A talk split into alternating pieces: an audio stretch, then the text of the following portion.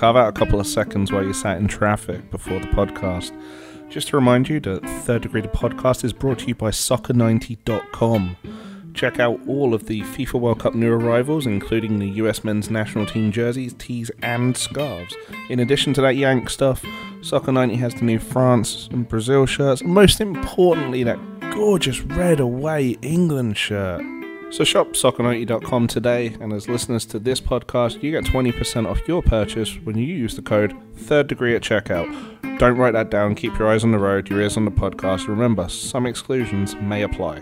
Well, hello there, FC Dallas Curious fan. Welcome to episode number 180, 180 of Third Degree, the podcast. Hi, it's me, Pitois. And uh, yes, he is here. Attention, listeners. Dan Crook is here. Howdy, Dan. Hi, I like I like pitois. It gives you like a, a little French kick, like oh, I'm pitois. What if I did the whole show as French Pitois? ah, Lionel Messi fucked up again. and it's That's the extent of my uh, French person impersonation, by the way. Uh, And if I was, it would be French Pierre, would it not? uh, it would be I surrender. Okay. Uh, and your hero, my hero, everybody's hero, editor, founder, third degree, dot net, the good Buzz Carrick. Come in, Buzz. Uh, hi, Peter. I'm still flabbergasted that Dan made a surrender joke with the French. at the top of the Why, show. why not? We, we we have over a thousand years of history with them. Yeah, fair enough. Fair enough. Okay, so I know that probably the majority of anybody coming to the pod for this particular episode is highly anticipating the meat of what has been discussed in the last several days, which was the parting of ways uh, of North Texas Soccer Club with Pa-Modou Kah. And Buzz has, on at least on his Discord, has hinted that he has uh, some insight and that he's not surprised by this in the least, and I think has some. Uh, some stories to tell, so we're going to make you wait. Because who doesn't want to talk about Rapids 1, Good Guys 0? Yeah, that was an abysmal performance. Uh, not what you were looking for. Granted, they have a pretty good home record, uh, and Dallas has a very bad record. They didn't clearly listen to the previous episode where we spent a few minutes talking about momentum going into the playoffs. Yeah, Did uh, they? No, and I have a. It was in my th- uh, three things. A pretty hot take about that lineup that made me.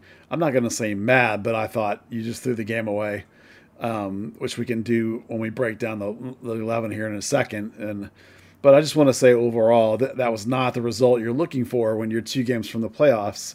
Forget about the wrapping up the home field advantage thing. It's just like you want to be on a roll, and that and even score line aside, what happened in that game and the mentality of that game, it's not what you wanted. Uh, and specifically in the post game presser, um, for the part that I could understand in English, the coach talked about mentality and he talked about a lack of ruthlessness. And I'm going to explain in a minute why that's his fault. So that's my hot take on that game.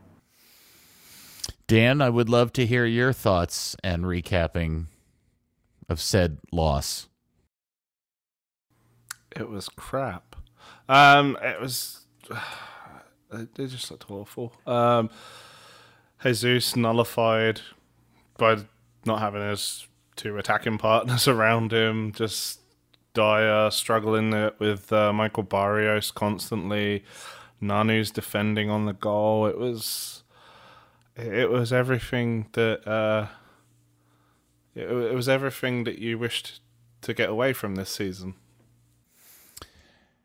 Um, I yeah, and again, this is all about momentum going into the playoffs. At least in terms of my very ancient, long-term uh, experience of of this, is that teams that have some sort of form, and this certainly wasn't the way to do it. And so, Buzz, I do think it all goes back to the coach making a decision on who to start and who to play. Yep. Um, and that's where it kind of starts and ends, doesn't it?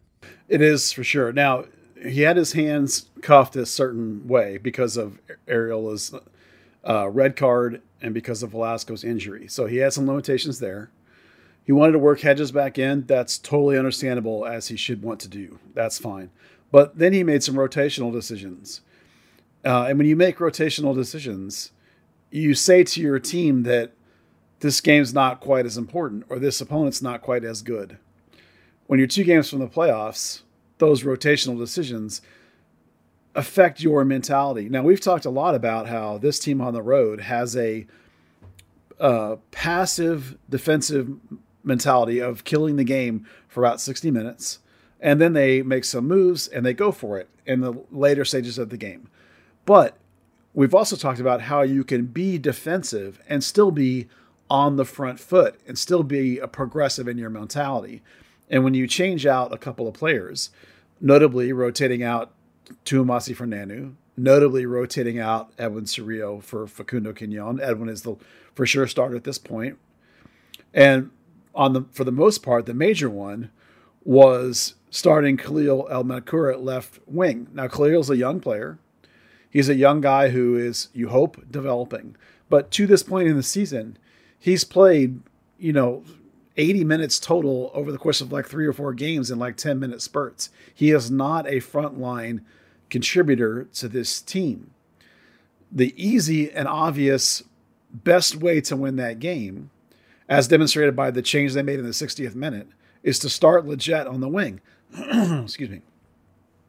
You bring in Brandon Servania to play in midfield with Paxton, something you did most of the year, and you move Lletget to wing, where he played most of the year for New England, and he's a very capable player to play out there then you still can play your 60 minute defensive and still go for it. But you've indicated to your team if I'm putting out the best lineup to win this game by rotating and playing someone who's never been in there at all, basically, you indicate to your team this one's not very important. And that was the difference. The coach talked about how in the post-game press conference he talked about ruthlessness he talked about having the right mentality how this is going to be like a playoff game where the chances are going to be limited and you have to take them when they come and they didn't do those things. And for me, and I'm I rarely say this, for me, this is 100% a choice of the of the formation, the choice not the formation, excuse me, the choice of the starting 11 signaled to the team perhaps unintentionally, not a big deal, and they lifted the pedal just enough to not win the game. And that's that was it. That was the decider. So, does this concern you about Nico as a as a as the coach of this team? I know that's kind of maybe a much too large a question, but you get where I'm coming from. No, is that just inexperience? Maybe think, not understanding the playoffs. Yeah, I think it's a little inexperienced. You know, he's not really been a head coach very much, other than you know a reserve team in back way back in Spain. He's mostly been an assistant. So he also is still learning his team. He's still learning uh, you know, in, in one season, you know, learning what these guys are like, how they react, how to push buttons. You know, I think it's just a, a one game mistake, one game mentality, probably hoping that he had other guys that he could rely on. You know, maybe he talks himself into Nanu sort of as a last, okay, the season's winding down. Can I get anything out of this guy? Maybe uh, Edwin's been busting it lately. Maybe I'll give him a little. I'm sure he had thought processes behind all of it. Mm-hmm. But when you combine it all together, um, it makes the game makes the team just have that missing little bit, that little extra. And I think you could see it most obviously actually in Jesus, who in this game in particular is feeling so much pressure because his as as Dan mentioned, Arriola and Velasco are both missing, both excuse me, both missing. So he's feeling added pressure, and he's just the tiniest bit off. He's hitting the post instead of finishing. He's flubbing a touch, so it bounces away a foot and a half, and he doesn't get a shot off. There's another one where it gets caught underneath him. You know, three or four of those moments where all season long he's been burying those things. He instead mm-hmm. muffs. Now he would probably tell you that it wasn't that, but when you have when you have something like this with the lineup, in my opinion, happen, and then you get the performance you get, I think there's a direct correlation there.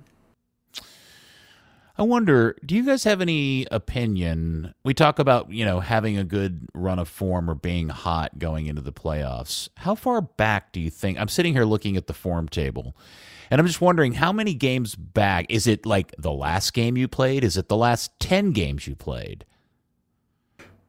Uh, I'd be interested to hear Dan take, but I'll say it's about three or four. You want to be, you know, in a pretty comfortable groove over about a month uh, of play, which is what four games is. Okay, so uh, before Dan answers, and Dan, I'm going to say this because I think this will help you form your answer, which is so. Is it? Do we feel like you just have a have a, a positive like two of the four wins, or does it need to be three of the four, or all four? Like how?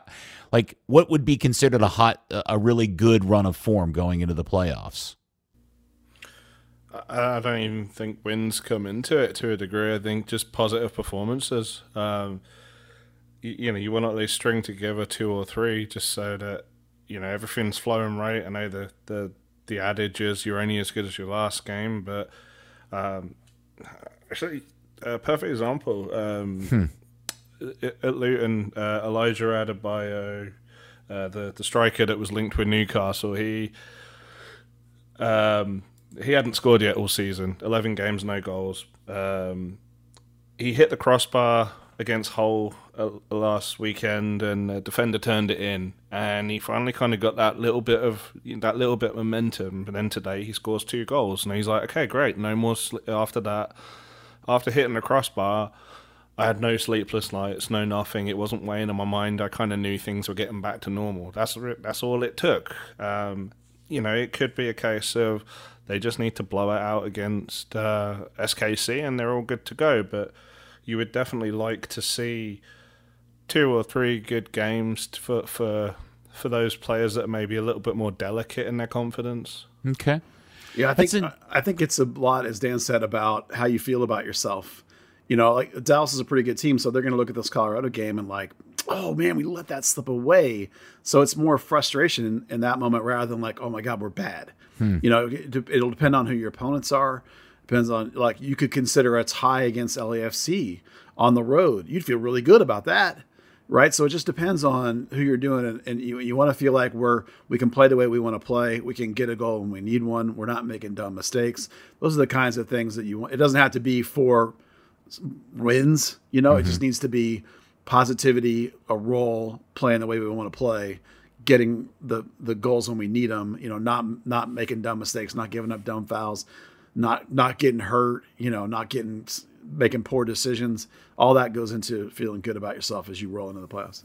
It's interesting because if I look at the form guide, uh, I, and I think I'm doing this because I want to I want to feel good about going into the playoffs. There really aren't a lot of the 14 teams that are looking good at this particular moment. LAFC's on a two game run, so everybody's got one game left at this point. We're, we're recording this after uh, the last set of games just happened on Wednesday night.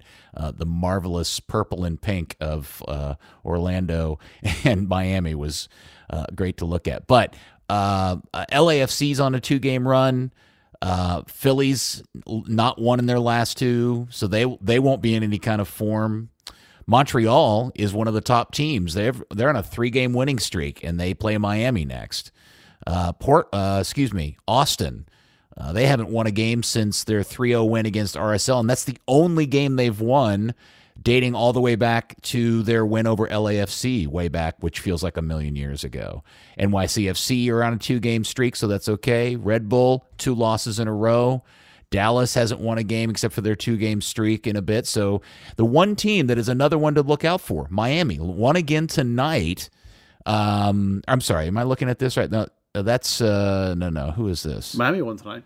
Yeah, but I'm looking at this is yeah, this is Miami. Yeah, so uh, Miami is on another is on a streak here, and so uh, they they're looking good, man. So things are turning up, and then and, then I guess if, if we feel like who's Dallas likely to play, is it Portland? Right now it's Portland, but obviously things could shift with the last. So yeah. Portland's last games against RSL, and they haven't, and they're on a, a, tie and a loss and four game win streak prior to that. So I don't know if this makes any sense. Yeah. I probably this is probably not good podcasting, but you get my you, you get my point, which is yeah. um, there's very few teams running into this particular MLS playoffs uh, looking like they're in great form. Yeah, well, the Portland RSL game got flexed to like to be the big decision day game because those two teams are two points apart. So winners in, losers out, probably depending on what Minnesota mm-hmm. does. But those guys are basically going head to head for a spot, and you know that six, whoever ends up six versus seven is whoever faces Dallas. You know, six versus three is who you're going to get. Um, you know, Portland, Minnesota, Salt Lake, Vancouver are all alive for two spots, four teams for two spots. Um, in terms of being hot, LAFC stumbled bad like a month ago, but they've kind of pulled it out a little bit. Philly was hotter than hot and then has a tiny little you know blurb here right at the end. But again, it'll depend on who they played, and part of the problem was that they got absolutely wrecked by Charlotte. So like as good as they have felt, they probably overlooked Charlotte and then got spanked for it without mm-hmm. having watched that game. Yeah. You know, that's they're probably really kicking themselves about that one because that'll really wreck your day when somebody that is bad as oh, now Charlotte has gotten good of late, but they still have a terrible record. You know, compared to Philadelphia, and Philadelphia is going to be really upset with themselves, especially if they pull the next one too and they lose two straight going in. They're going to be really feeling bad about themselves. But you're right, Montreal's hot, and I think LAFC's rebounded enough after their stumbles that they kind of righted the ship. So I think they're probably going to be back to um, feeling better. Uh, LA Austin is the one who really is probably feeling it, not feeling good about themselves at all. Yeah. Well, that's interesting because uh, the irony of all of this is that as Dallas goes into decision day for their 4 p.m. game on Sunday, at home against Kansas City. They're facing a team way down on this table, but are on a three-game winning streak. Now, what's really interesting, and see, and and I have to assume Kansas City's kicking themselves in the ass because the schedule really favored them. They Oh, had a yeah. three-game homestand to essentially end the season, which they won out. But they were so far; they had blown so much of the season prior to that that that ended up being a schedule advantage that was handed to them that was worthless by the time they got to it. Well, that, they've actually uh, go back like eight games without losing. They've won five and tied three of their last eight. But if you look at their their, last loss was against Austin way back in Yeah, August. that's But right, Look at yeah. who they played though. Uh, Portland's decent, but San Jose's terrible. LA is decent. Houston bad. DC bad. Minnesota's cratering fast. Seattle's Yeah. missed the playoffs for some forever. So it's like, yes, Sporting is doing good here at the end of the season. Vermes is a solid coach, man. As much as he's annoying, he's a solid coach. He's getting it. He's figuring out how to get some results against, admittedly, not great teams. But talk about a team. Compare that to how D- the schedule Dallas had. That was just brutal all season, and then Kansas City gets this walk in, and then didn't get enough out of it to take advantage of. They were so far in the hole that they couldn't recover. But um, you know they they've climbed off the very basement. Kansas City has at least, but uh, unfortunately, like for Dallas, they're facing a team that is figuring it out at the end. But again, life on the road, right? You know, coming to Dallas is not easy. Uh, Sporting only has two wins on the road, so this is again, if you think you're good, this is a team that a team that you should beat in your home. This shouldn't be a question. This game. That doesn't mean that you can't have that mentality though. You- got to like in the post game press conference again. Coach said we've got to get our mentality right for this last game. We got to take care of business ourselves and lock up this home field and do it ourselves on our home field. Uh, and we got to be ruthless. And so, Yeah. yeah, he's right. I mean, you got to be ruthless. You can't be bringing these soft plays because we're in and running these soft lineups out there, man. Be ruthless. You got to be ruthless. Well, and just to drive that point home, Buzz, uh, Kansas City has been crap on the road, even by uh, league standards. They're two nine and five, two Yeah, wins. Only they've only won twice. They've tied five on the road and uh, lost nine times. So, uh, Dan, you're going to guarantee an FC Dallas win to finish out the regular season, right? I mean, you'd hope so, but let's not, not- be Dan. crazy. Come on, man. That's just like so vague of you and just wishy washy. Can't we get some sort of, you know, positive positivity out of you? But we we we just witnessed a, a really shit game on the road, and the first thing the coach said afterwards was, "We had chances to not lose the game." I know, right? so he said that. Like he's looking That's at it a, as that's a language barrier thing, but we just yeah. need one point. That's all we need. I hope he doesn't do that again. I hope he goes, okay, now we need performances. Um. All right. Well. Uh. So Buzz. But before we get into the the pod, Dumitka, pod du. What was your joke off before the Parmeet Dukas. Dumitka of the podcast that everybody really cares about? Buzz. Uh. Any predictions for the starting lineup? Are we going to get our full? Is Velasco going to play? Well, he trained. Um, he he and uh, Velasco and Nisebling, Franco Jara are all back from injury training. Um, Kamungo is the only guy missing still. Paul Arriola is back from red card. So you're going to have basically your full contingent. Um, I really hope he doesn't rotate to try and be fresh. I mean that that's ridiculous. You need to annihilate this team and feel good about yourself again. Um, I would not start uh, Velasco myself because you are talking about a thigh leg thing. Yeah. so I would Don't you let want him, to get a little bit of time under his I feet do. and I let him want get him to play. I want him Okay. to play. I You just don't want him to start start. I would go ahead and because Obrian is at least somewhat capable, and if you bring back uh, Arriola with Obrian, that and you have Lletget and you have Cerrillo and you have Paxton, that's plenty good. That's close enough to your starting eleven because that's a guy who does occasionally start when there's internationals or whatever. It's a guy that does start when somebody gets banged up. So that's a frontline player. That's different than putting in rotations. You know, Farfan, Martinez, Hedges Twumasi, Paz. Like starting 11 is completely obvious now at this point in the season. Everybody knows in the stands, everybody knows on the field who it is. So Velasco coming off injury, that's fine. He can stay on. He can come off the bench, but otherwise, you better bring the heat and you better take care of business. And that's all you need to know about that game. They just need one point, right, to solidify third place. Is that correct? Uh, Should we do scenarios? Fourth. Yeah, they one point gets them home field, which is anywhere in the top four. you know. Okay. obviously, you would like to be the higher the better, because you don't want LAF, Galaxy, or Nashville. You'd rather have one of these teams that barely made it in, like a Portland or a Salt Lake or something. You know. Mm-hmm. Okay. Actually, wait, no. Uh, one point guaranteed stud. Oh, does it? That's exciting. I That's thought it what was I just a thought. home Yeah. field. So Okay. right now, um, if they lose, they can finish fifth. They can also finish fourth, depending on if both. Yeah, because LA has would have the tiebreaker on wins. They'd catch up to fifty points with fourteen wins. To Dallas's thirteen. If Nashville do it, they'll tie thirteen wins, but they'll have goal difference. Yeah, and what's not working in Dallas's favor is that the Galaxy get to have to travel to Houston, which you know, um, do they even have to go? And um, uh, and Nashville has to go to LAFC, but LAFC's already wrapped everything up. Well, Houston just beat Nashville. I mean, you know, Oh, and before that they beat New England. They did lose to LAFC pretty soundly. I mean, you know, when you have a team like Houston who's fired their coach and everyone's playing for jobs and they're talking about how they're going to get rid of like half their players. I mean, those guys are fighting for their lives. So uh, you never know what you're going to get, you know.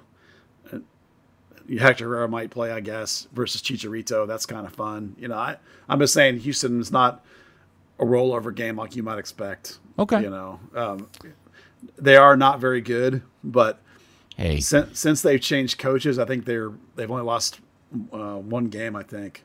Since the theme of this has been how about we go into the playoffs feeling good about ourselves? And maybe the only way you do that is by getting a win over a team that didn't qualify for the playoffs. Yeah. uh, maybe you just get that done and you don't have to worry Yeah. about what everybody else does. No, that's that's the mentality they got to have, and that's what coach said. good. I'm glad to hear he said that. Hey a side note. I don't know if you guys saw the article that the uh, good joe lowery wrote this week on his backheeled site about uh, slowest players in the league have you seen this Uh. uh So there's, I guess, somewhere in the stat stuff that he has access to, there's actually a uh, a statistic about how top speed, and so he wrote up an article saying who the slowest player across the league was by uh, position, and I thought, oh yeah, it's a shoe in. It's absolutely a shoe in. There's no way Franco Jara isn't the slowest striker in Major League Soccer, and I'll be damned if he's not. Guess? Don't Buzz. Are you looking at this? Are you looking this up? No, no, I'm listening Don't- to your story. I'm, I'm Don't in. look, Dan. I'm do you look, do you know this? Have you already? No. Are you, Dan? Are you lying? Are you looking at it? No, I'm looking at the table. Okay, because I'm going to ask, who do you think the slowest striker in Major League Soccer is? Well, I would have assumed it was Jara or maybe Higuaín, but that'd be my only two. Well, okay, those are the two that even he said he thought it would be. Dan, do you have a guess as to who the slow? It's not either one of those guys. Who do you think the slowest striker, at least according to the stats, are in Major League Soccer? I have no idea. Those those are the two that would make sense. This blew me away. According to the stats, it's Fredy Montero of the Sounders. oh yeah, he did have a pretty big injury a couple years ago. I can buy that. There's I'm, n- I'm surprised by that, but yeah, There's there's no way if you line up Higuaín, Jara, and Montero in a foot race that Montero loses that to those two old buses. Maybe he never really sprints in the game. Maybe he just jogs all the time. Yeah, that's Yeah, got he to just hops around on his one functional leg. Yeah, he is pretty gimpy these days. I will give him that. Maybe I haven't watched him closely enough. Maybe I'm thinking of old Fredy Montero, but Yeah. the fact that you could age out and slow down that fast because he how old is he compared to those two guys? Is Fredy Montero even five years within either one of those guys? Well, it's more about the injury in his case, but I, he's older than you think. He's Okay. 35. Is he really? Yeah. Wow. I and guess Franco it's Jara's like- what, 36? How old's Jara? Jara's 33. oh my God. I guess with with Montero, it's like you think of the time he was at Seattle, and then uh, when he joined, when he uh, went permanently back to Vancouver, in five years later, and there's just that gap that everyone forgets about. Yeah, I guess so. It was very strange. The whole thing was. All right. Well, anyway, I didn't mean to derail us, and I know we're No, frustrating people because we're not getting to the thing It's a everybody good wants to hear. topic, Yeah. I like yeah. Anyway, on next week's podcast, On this- yeah, we'll tell you the story of why they got rid of their coach and the second team. Let's, let's Um, do 15 minutes of kit talk uh, before we do. Oh wow,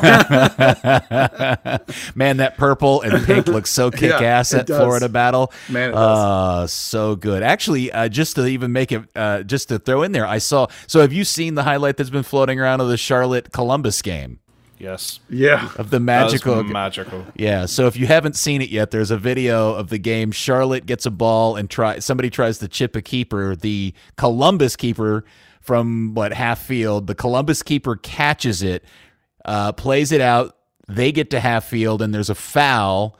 And Zelarayan lines up and he hits it from just inside the half and chips the keeper from distance. And it is uh, pure MLS madness and it's great. But the reason why I bring it up is that Charlotte's wearing their, what are they calling that, mint blue or whatever? And, Yeah. Col- and Columbus is wearing their yellow and that looks great too. Yeah. So it's a very long way to get around to the point I was trying to make. Uh, that was such a funny clip because the, they try and chip the other keeper, and then their keeper doesn't learn anything from it. Five seconds later, I was like, "You've got to be kidding me!" You could see it coming too. You're like, "I know what he's doing." Yeah, it's awesome. It's Yeah. fantastic stuff. Okay. That's good. All right. So, uh, f- uh, four o'clock Sunday decisions, uh, decision day. Uh, go team, go. All right, here we go. Here it is, as promised. I don't know how many minutes into the pod, but we're finally going to do it. We found out uh, earlier this week. What day did they announce it? Buzz? Was it one of those middle of the night announcements? Oh, uh, What day did it come out? Was it- God, I don't remember. Was last Um, Friday? Was it a Friday night news dump thing? It was on the thirtieth. What day of the week was the thirtieth? That's a Sunday. It was on a Sunday. it was even more of a Yeah, si- during the Cowboy game, basically. uh, she's a genius. No, it's six Um, p.m. Is it six p.m. on on? uh No, September thirtieth was. Oh, I'm looking at the wrong month. It was on Friday. I'm Uh, sorry. all right, so it was a Friday It was news dump. Six It p.m. on Friday. It was an hour after. Yeah, like a pro. Pro, Just yeah. Like that's that's so classic news dump. Yes, Yeah. yes. So the news was is that after just one season, despite making the playoffs and all of uh, Buzz's hype, Pod Mm. Muruka uh, has been. Uh, I guess they claimed it was partial, a mutual parting of Yeah. the ways. Yeah. Um, But Buzz, I think based on all the noise and shenanigans that you and I and others have been hearing about for some time, this turned out not to be the uh, the deep dark secret of the most the most Yeah. uh, out of the blue thing that most people probably thought it was. Yeah, a lot of people were really surprised by this. And what I would say was like, well, I didn't 100% have confirmed that this was coming. I was 95% convinced that it would. And I would have been stunned if he'd have made it to next season as the coach of this team. It would have been stunning to me if he would have. The the two things I think you have to really pay attention to are how quickly this happened, number one. And then there's a line in the thing on the website that I want to talk about here in a second. That is the number two thing I think you really got to pay attention to. Um, there are two kinds of mutually agreed apart ways. There's the kind that Oscar Pareja had, where he's like, "Hey, I I'm would like here. to try something new. I'm going to go do something else," and it's like, "Hey, we love you. Good luck." And then there's the kind that this is, which is we're going to fire you and we have evidence to fire you. But if you'll walk cause. away right now, we'll just call it bygones be bygones. And that's what this is, is the second of those things, that type. They have caught they have cause to fire him. Yeah. Or if, if you don't have legitimate identified cause, it's like, hey, it's not working out. we're going to have to fire you, you know, and this is a competitive business and you can come up with any reason why you want to pretty much to fire somebody, you know, you, and, but we're going to let you walk away rather than getting into a brawl about it because we're not bringing you back. Well, there's also there's another element to this, and I know this is not the most comfortable thing to talk about, but there is a reality to this, which is there's a big focus within professional sports to make sure that pe- minorities are getting important coaching jobs, right? Yeah. And Yep. so firing people that you've hired in these positions always put ownerships in really weird situations. Yeah. Um, and I think it goes all the way to the point about how some people in managerial positions are in bad situations to uh, give those people reviews because they don't want to be seen as you know where I'm going. I, like the whole Yeah. thing's really, really uncomfortable and unfortunate. Yeah, and by letting a guy walk away, everybody saves a little face on the deal, and it doesn't make a big splash in the news. You hope, you know, and you don't create a big controversy. You know, you you, but given how fast it has happened, and I think uh, based on some things that happened, I think you'll know that he knew that it was coming. But here's the line um, in the in the news site they put up, the news story they put up on their website The press release. press release. It's you know, is it a full release? Is it a story? Whatever it is, it's the same thing these days. There's all these quotes from Matt Denny. You know, by the way, I doubt that Matt Denny made this decision. Just tell everybody who Matt Denny is. Matt Denny who is don't the know. is technically the general manager of North Texas Soccer Club. I no offense to Matt Denny, but he's mostly just a business manager. This North Texas Soccer Club is a fake club in the sense that it's it's FC Dallas, right? He's the general manager, like in the business Of the business sense, right? Yeah, like not decisions director. are made about he's not sporting director he's not a technical director those things are all overseen by fc dallas this is fc dallas this is a decision made by ownership technical director you know big top level organizational decision. This is not matt Denny's call despite the fact that his quote's in there. Okay. so here's the important part the next paragraph the meat of the thing. Second coach in club history he compiled a 13 7 and 5 record in his only season and led them to the playoffs. The next line is the kicker. In addition to competing in MLS Next Pro Western Conference, North Texas Soccer Club is a critical player developmental tool for FC Dallas. So, why is that line in there? Why did they feel it was necessary to say that? And the answer is because that comes to the heart of the problem.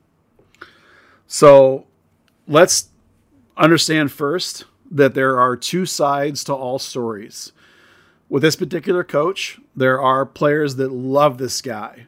There's players that love playing for him. There are players that improved under him. But at the same time, there are players that hated playing for him and players that got worse under him. And having some players But isn't give- that true with any coach? it is. It is. So, so I'm what was the saying- differentiator here? Right. I'll, I'll get. I'll get there. This is going to take a while. so, the difference is is that if your job is to develop players as much or more as it is to win games, if you have guys that are stagnating and you have guys that aren't progressing, that's not good. That's not part of your part of your paradigm is to help everybody, which we'll come back to in a second. So, uh, remember how fast it happened and remember that language. Now, here's the big macro level problem. Uh, Pa-Modou Kah is a old school coach. He's a in your face. He's a yeller. He's you remember that you guys are Dan, Peter. You will have you remember the movie Necessary Roughness mm-hmm. when the assistant coach takes over for the head coach and he gives a speech at halftime about ripping their heads off and shitting down their necks. That kind of explosive. That's Pa-Modou Kah. That kind of So that was Full Metal Jacket. yeah, it, sure. Like Full Metal Jacket, he's that kind of coach. Some guys respond to that, and some guys don't. But here's the thing: about mid-season, I started hearing stories that he and Coach Nico Estevez don't get along. That they're like oil and water. And you guys have seen how Coach Nico is. He is new school. He's meticulous. He's a deep dive into tactics, excessive, excessive scouting, micromanaging of game plans and other kind of things.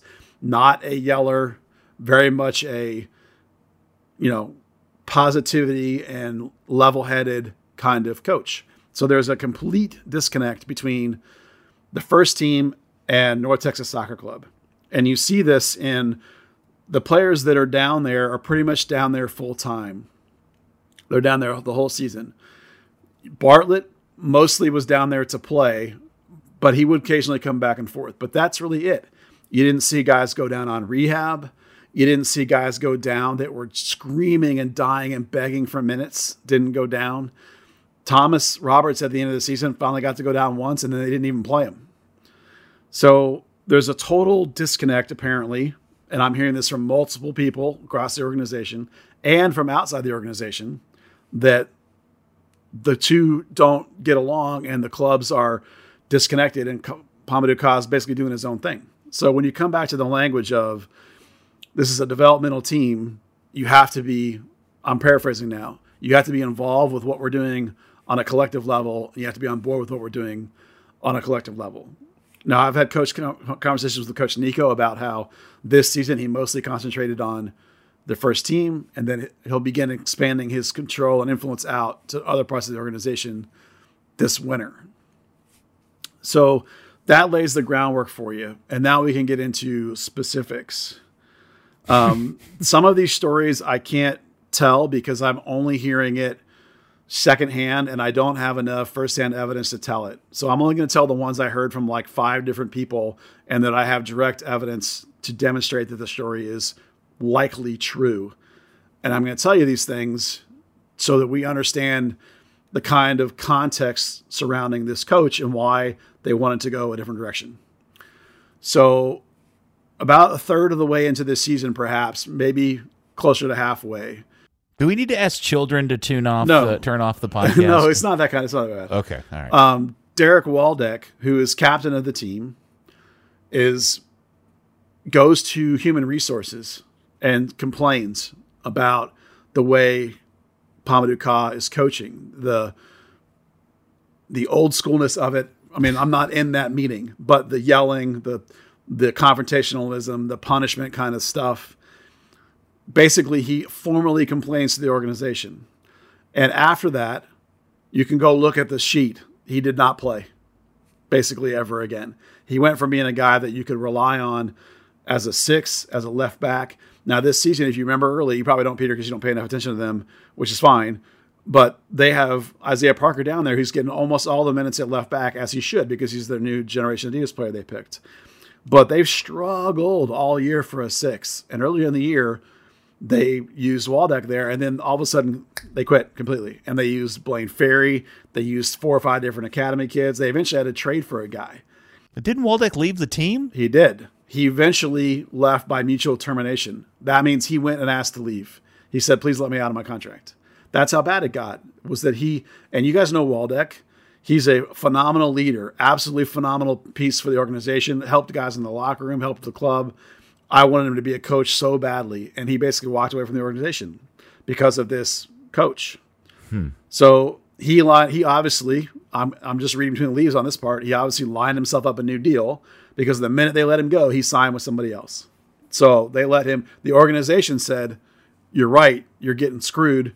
Have fun. Good luck to you." And so he left. So, all right. Well, I don't want. All right, keep going. Sorry. Okay, Sorry, I don't want you, to. I, I have question time at the end. All right, story number two. Do you remember Jeez, in the middle of the season when Blaine Ferri vanished? Yes, from the curious case Blaine. of Yeah. missing Blaine Ferri. Okay. Yes. so I've heard it from enough people that I'm going to say what happened was is that Blaine Ferri was late to practice. How much he was late depends on who told me the story. So I'm not.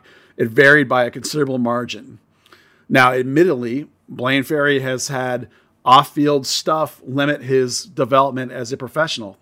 Right? It's never been his play that's been the problem. It's always been discipline of a personal nature, whether it was like he wasn't fit enough or whatever else. So he was late.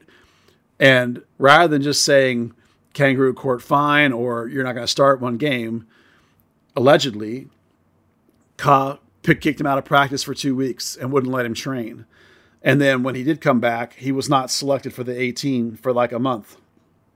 And Yeah, because I remember I remember that there was a run of Yeah. games where you kept tweeting the lineup for every game, going, "Where in the Where's world is Blaine? Blaine Ferri?" Yeah, because he's the he was he's arguably the best player on that team. He's definitely the best midfielder on that team, by a long shot. And he wasn't even in the 18, and then he was in the 18 and not playing. They're significantly better when he played. And it came at an important part of the season. So there's a story that goes with that that the organization as a whole arranged for him to have a way to work up there at the complex and get prepped and be ready and be fit without going to that training. The organization saw that he was taken care of away from North Texas Soccer Club practices. And then the last story I heard um, that I am willing to talk about is with Lucas Bartlett, who admittedly is not a great soccer player. We've talked about this, but I've he was caught allegedly. I heard this story twice too. Kicked him out of practice for a bad pass. Now I've seen a kid get kicked out of practice for mouthing off at the coach. I've seen him get kicked out of practice for getting in a fight with a teammate. I've never seen somebody get kicked out of practice for stinking, right? Well, unless they weren't a professional player, unless they were just some random guy. But the bottom line is that you know, Bartlett's a guy that the club wants to develop in, invest time in, and see if they can get him up to an MLS standard because a lot of the pieces are amazing. It's just the whole is not there. Blaine Ferri is a guy that was good enough to go to Germany at 18. Is a guy they want to, I think, they want to invest in, and probably now he's burnt with this club and he's out of contract. Derek Waldeck, I considered an asset to the organization, not as a player, but as a leader and maybe a potential coach. Gone. So again, go back to the language of the story that it's a critical developmental tool for FC Dallas. Why do you bother to put that line in there if that's not really important? Because mm-hmm. otherwise, that's just a nonsense filler line. Maybe it's a nonsense filler line, but knowing what I knew about this situation, I don't think that's a nonsense filler line at all. So the bottom line is that there's a total disconnect between that club and the organization. It was not working as a developmental tool coming up from the academy. There was only one or two academy players that got any amount of minutes and used it to progress. One of them is my guy Nolan Norris. So um, everybody else came and went. Nobody really. Santiago Ferreira played quite a bit. I'll give you that one. That was a good run too. You guys didn't say that, but it just popped into my head. So it's the disconnect. It's the problem. And the bottom line is, if one player, and I'm sure that there were others, are being talking to human resources or whatever else there's obviously a massive problem. And I'm sure the organization will deny a whole lot of this, and maybe he'll deny it. But I heard it so many different times from different people that I came to believe it was all good. And it was all it was all from people that were connected enough that I know that it's legitimate, at least legitimate noise. But again, there are two sides to the thing. He did get him into the playoffs. Granted, they take it more seriously than anybody else does as an organization. There are some players that progressed Colin Smith notably progressed quite a bit. I liked him. Parker, the way he progressed, looked pretty good. You know, obviously Kamungo and Mulato looked pretty good in terms of the way, way they progressed. Hope Kudzo does.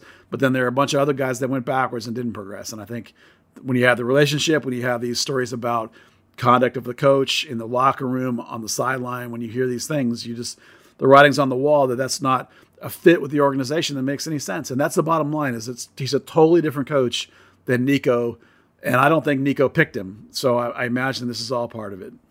All right. Now, Buzz, because you are a good and fair, just in general, human being, I, I also I don't think it's uh I don't think I think it's fair to throw out there that you are uh, redacting other stories that you have heard that are yes. far more alarming and problematic because we don't have uh, honest journalistic full on sources for it. But right. the collection of all those things individually, along with all the things that we have or you have sourced out, really, really uh, help paint a picture. Again, getting back to my original point of the difficulties of being the Hunts, frankly, in firing a minority that they hired less than a year ago. Yeah, there's one or two stories that I've left out that I cannot believe the guy survived as long as he did if they're true. But yeah. again, it, we don't. Stuff, I didn't witness it, and I haven't talked to anybody that actually witnessed it. So it could be someone's making it up. It could be that like, oh, that the way I heard it is not what really happened. You know, it's like sure. you hear two sides of a story, and you're like, is that really what he did? You know, again, and I, I'm not trying to paint uh, untrue stories, which is why some of these things I don't want to talk about them. But the ones I told are the ones that I heard multiple times from multiple people, so I feel pretty confident about it because there are people that I that I know that have legitimate connections and understand know people that were in the room. You know, so it's like there's enough smoke here. And then when you combine it with the language and you combine it with what we do witness on the sideline, we, we combine what we know about him as a coach and we know what Nico about as a coach and we know about the organizational philosophy all those things are why I would have been stunned that he would have come back. Yeah. Yeah. Yeah, well, I just I really I really feel strongly that you can't discount the scenario in which they've hired, you know, uh, of a league that is in in a situation where it is incredibly sensitive about hiring of people have had, you know, uh, frankly, just hiring minorities for head coaching jobs and then being put in a position where you have to make a decision to fire that person less than 12 months later. That has to be the only way that happens in 2022, in my opinion, is if you've got a litany of evidence and a, and a legitimate cause for making it happen, yeah. especially in the way that they did it without trashing him and just saying, hey, we're just going to part ways, which is your original point in all this. Yeah. When you look at his record in his one season, getting in the playoffs. You know, pretty good winning record. Yeah, you know, just, it just adds to the story. Yeah, there's just there's no way they can do it if they don't have layers and layers of evidence, and they've given him clearly to me with this how fast it was, and the fact they're just letting him out of the deal. They probably presented him with the evidence, and he's like, "Okay, I'll just walk away. I'm not going to fight that." You know, and yeah. then they put the language in there that makes you say, "Okay." And you know, if you can read the tea leaves, you can even without the stories I told, if you can read the tea leaves, you could have seen this. If you're close enough to the clubs, you could see it. Yeah. Well, I think also the fact that I, to the best of my knowledge, he has said nothing about this. Uh, there was some interesting reaction in the aftermath, like if you paid attention to social media, there were kind of multiple, uh, you know, senses that maybe people knew something or had known things prior about him yeah. that were like, uh, really? Okay, well, he has a history and things like that. And like, okay, well, we didn't know that because, you know, based on our reaction to them hiring him, this may turn out to be one of the greatest milk day, uh, milkshake ducks of all time. Just that he just yeah. turned, you know, just turned out not to be the person that we thought he was or hyped him at at the beginning. Well, the weird one was when I when I heard it from people outside the organization. When I would be talking to a coach at another club, you know, or a player personnel guy at another club, which I know a couple of people around the league, and I was like, man, there's some there's some weird stuff going on here that I'm like, I know, I heard, and I'll be like, wow, you heard, you heard? I was like, how did you hear? You know, so I mean, because coaches all know each other, they talk, you know. Um, I think uh, you know, there, enough. I, I had enough people reach out to me afterwards saying, you know, yes, this had to happen, that kind of thing. You know, it's clear that it was gonna happen one way or another, and it, it's just it's all parties have agreed it's not right. And like I said before, I, I, try to be impartial about these things, and there are guys that love him, and there probably are going to be organizations that love this style, this in-your-face, confrontational, old-school style. There, there are guys that are going to respond to that. I don't doubt that this guy won't have any trouble getting a job somewhere because he has a pretty good record, you know. And there are guys well, that have responded. It's just okay. not or fit here. All right, but considering what has been going on in not just Major League Soccer, but in NWSL in the last 24 hours, and I'm not saying that anything related to Kah is uh, uh, anything uh, of that level, but in just in terms of being overly aggressive in your coaching yeah. style, I, I, do wonder if that is going to uh, create a problem for him moving forward. Well, you know, if, if you're a coach that yells at people and gets on them hard and and you know it has that old school vibe. I mean, I'm talking like Schellas but stronger. Yeah. Um, you know that in a modern game, that doesn't always fly anymore you know and, and if you're talking about coaching a professional men which north texas is on the verge of being. Some of these kids are, are kids. Some of them are not. Waldeck definitely was not. Waldeck you can see clearly did not take that sitting down like a 15 year old might you know? So um, there, there are lots of things to consider here in those regards. I doubt that he'll be listing Dallas for references. At the same time, if someone calls and says, "Hey, what happened, there's probably only so much that the team could even talk about because of the internal privacy of an organization. But, you know, I'm sure they won't be giving him a positive review. I doubt. But um, I think I think there's enough, you know, even if people don't believe me, I'd like to think that I have enough of a track record that people will believe what I'm what I'm telling you. But even if they don't, you know, read the release and look at the record and wonder to yourself what happened. And particularly yeah. if it takes him a while to get a job, that might be telling, perhaps. I mean, maybe he'll land them right away, but there's enough smoke here in the language, and there's enough smoke here in the the the what the, what happened with Waldeck and what happened with Blaine Ferri. You know, there's some clear evidence here of these things that I'm talking about. Even if you just watch the way he conducts himself on the sideline compare it to Nico, compare it to Luchi, compare it to whoever you want. You know, every coach is different. You can see the what he's like as a coach and how it doesn't match. It's a classic read between the lines uh, scenario. 100%. Even if you don't, I mean, I have legitimate stories to back it up, but even if you don't believe those, read between the lines and you'll see it. Yeah, it's it's, it's an unfortunate uh, reality. Uh, yeah, I, I, was really excited when I they hired this guy because of his track record in terms of winning, coach of the year, won a championship, has progressed some young players, brought a guy here that he likes and developed. There's some guys that like playing here.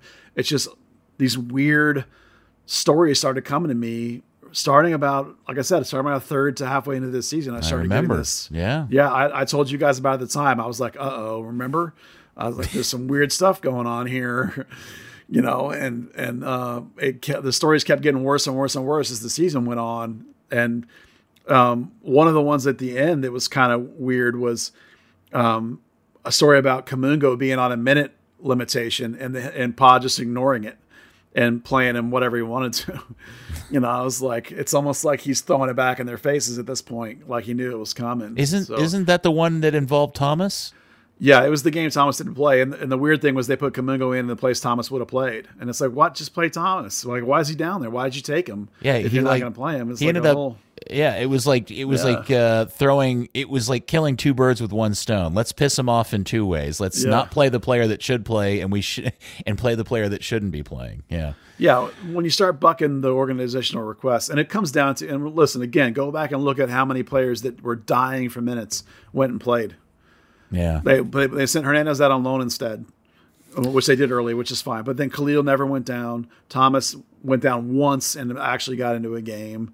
You know, go through the list of anybody else. Quinones never went down there and played. Bartlett did, but he was down for most of the year playing for the most part. So, well, Dan and I have talked a lot about this, uh, but we just want to tell you that we're really, really, really relieved that you never got that hug. I did meet him. You know, I was, I was well, like I introduced to him. you know, if you'd gotten the hug, you guys would have developed this friendship, and then this would have happened, and your heart would have been broken. I don't and, think he's a hugger. And we just, well, not in that sense, no. Um, so yeah, so I'm. It's too bad that it worked out this way. Do you have any idea who they're going to hire to replace him? Oh no, no clue. I would imagine that it'll be somebody that Nico wants. You know, there's a couple of organizational candidates. Like if this organization likes to develop coaches too. Michelle's been there a couple years as the lead assistant. Mm-hmm. Uh, he probably would be good. Um, Alex Aldaz is my favorite academy coach. He'd be great. Um, Chewy, who's the coach, uh, the first team coach, who's responsible for progression of players from the academy to the first team. That's kind of his ballywick. He'd be probably really good. I mean, hell, Marco. I mean, there's there's internal guys around. Mm. I imagine it'll be someone that Nico wants. Like he has a guy on his staff who's a former academy coach that's in charge. That's here. Basically, his title is Thomas me. Tuchel's available. Thomas Tuchel's available. Yeah. Sam Allardyce is. He has available. a guy that's in charge of uh, um, you know scouting and film, and and, and I was also assistant coach. You know that that guy is a former academy coach. That guy probably would be a good candidate. You know, Nico's probably knows people from the national team or knows people from you hey, know, crew hey, or from hey Dan. You know who's available? Who would that Buzz be? Carrick. Oh no, I don't have a license. Oh, that's right. Do you know who else is available? Who? Former Luton Town, Sacramento Republic uh, head coach and Mister Rebecca Lowe, Paul Chuckle Fuck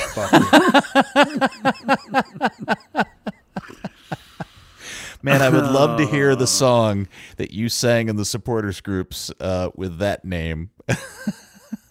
I already, I already lived here. Though, oh, okay. You didn't sing them while you watched them on iFollow. Uh, we were in the conference then, so watching games were a few and far between. Okay, all right. Well, I hope we didn't overhype that segment, Buzz. I hope I did it fair justice um, without crossing lines because that's a, that was a tough one to walk. Because honestly, I'm telling you, I've known that there was fire here for half a season, and, I was I was 100 percent convinced in my head there's no way he's getting through this offseason. I I was slightly caught off guard by how fast it was. He didn't even make it through the rest of the week, which I'll tell you something. Um, how quickly they moved. Well, am I wrong in saying he's not commented publicly or, or posted any kind of statements? Not I haven't that seen have anything. seen. They haven't even done the roster moves yet. and They already got at him. So it's like, it's Yeah. quick. Well, you know, it, I'm sorry. Go ahead, Dan. I was going to say it probably makes sense to get out ahead of the uh, the Yates report from uh, for the NWSL deal if you're talking about abuse in any form, and you know, Yeah. Suddenly heads are rolling and, and people are saying, well, my kid's, uh, you know, some parent goes public and goes, my kid underwent this with with Kah. Something needs to happen to FC Dallas, and Zanata needs to go for for burying it. And you know, Yeah. it, it can become a very messy situation as Portland have found out for being absolute disgusting assholes. Yeah, I, I don't want to go as far as to paint any of it as abuse because I'm not privy to the details of any of it. But when you have a player go well, to human resources, and you and, and so that's an environment where that has happened, and yet you still have 15, 16 year old kids in that environment too. It raises questions. Let, Let me- just, just just go back though. Like, abuse takes many forms, right? It's n- you know we've obviously seen the the worst side, you know the the far more severe side, uh, se- you know sexual abuse and everything else with the NWSL stuff, but that can also be, you know, yelling at a kid in a locker room. That is psychological abuse. It just is. That's let me let me i just feel to be completely fair to mr Kah, and because we keep talking and using this word abuse and relating to the stories that are happening literally in real time with the nwsl nothing that we have heard nothing that we're intimating or referring to has anything to do with quote unquote sexual abuse this is No, no, all no. this is all how you treat people as a human being kind of stuff Yeah. uh, there's some various levels of that and, and that we'll avoid getting specific on but none of it is sexual in nature and i just No, no, feel no. Like just to be completely fair and clear i don't want i don't want anybody walking away from this podcast Yeah. thinking that he was doing something creepy all right so Yeah. there you go No, that's true. This is, and there are just as many people, players that absolutely loved playing for the guy and thought he was fantastic, as there are that didn't. You know, there this this is a there are there are lots of people that are of an older generation that would think that you were absolutely crazy to be complaining about what the guy's doing, but the world is different now. Yeah, and, You know. and your and your analogy about Schellas Hyndman is not a, not a bad one because man, I'm telling you, in all the years of being in Dallas with Shellis being here uh, through his time both at SMU and at the uh, MLS team, it, it literally slices right down the middle. The people that would walk through a fire for that guy, and uh, the other people that would push him into a fire uh, if they thought it would hurt him. And So, sometimes the same person in the space of about three years. yeah. I can think of the way Daniel Hernandez went from walk through a wall to well, after well that was more Drop a wall on him. perhaps, Yeah, but yeah. But yeah, Uh, yeah. So, uh, uh, well, okay. Well, thanks for uh, putting that out there, Buzz. I know You're welcome. everybody is. Uh, uh, that's all good information. And I, yes, to answer your question, I thought you did that extremely fairly thanks. and professionally. So good on you. Um, all right. Anything else we need to talk about now that we've killed off an hour of curiosity? Uh, there's a there's a, you know there's a whole bunch of stuff for the off season, but we need to kind of wait for that for the off season. So Yeah, we gotta- you know we gotta- basically we got a big game this weekend, and um, you know the, the off season started early for North Texas, but so we're down to just focusing on FC Dallas. One more game and then a big playoff game, a home playoff game. Hopefully that'll be exciting. Okay. Dan, do you have a particular opponent you're hoping Dallas gets for the playoffs? No, I was trying. I've been trying to figure this one out all, all evening. Uh, no, uh, maybe maybe Minnesota can beat Vancouver and get into uh, into position. Okay. I don't have a particular choice yet. I have to think about that. a little. Actually, wait, no, forget forget Minnesota. They seem to have Dallas's number. Yeah, Is there somebody that that we that you feel like doesn't have Dallas's number? Salt Lake maybe. Yeah. Yeah. Yeah, maybe. Okay. All right. Fair enough. Third Degree the podcast was brought to you by Soccer90.com. Check out all of the FIFA World Cup new arrivals, including the US men's national team jerseys, tees, and scarves. In addition to US gear, Soccer90 has new France, England, Brazil gear, and much more. Shop soccer90.com today, and as listeners to the podcast, you get 20% off your purchase when you use code third degree at checkout. Some exclusions may apply. Well, very good. Thank you to you both. Uh, good podcasting content uh, on a Wednesday evening for Thursday broadcast or publish. Uh, thank you, Dan. Thank you. Thank you, Buzz. Oh, you're welcome. Thanks for hosting. Yes, thank you, FC Dallas Curious fan. We will speak to you next week after Decision Day Sunday on the next edition of Third Degree the podcast. Wait, where was the cat talk? Woo! Woo! Third degree, the third degree net podcast. Third degree, the third degree net podcast.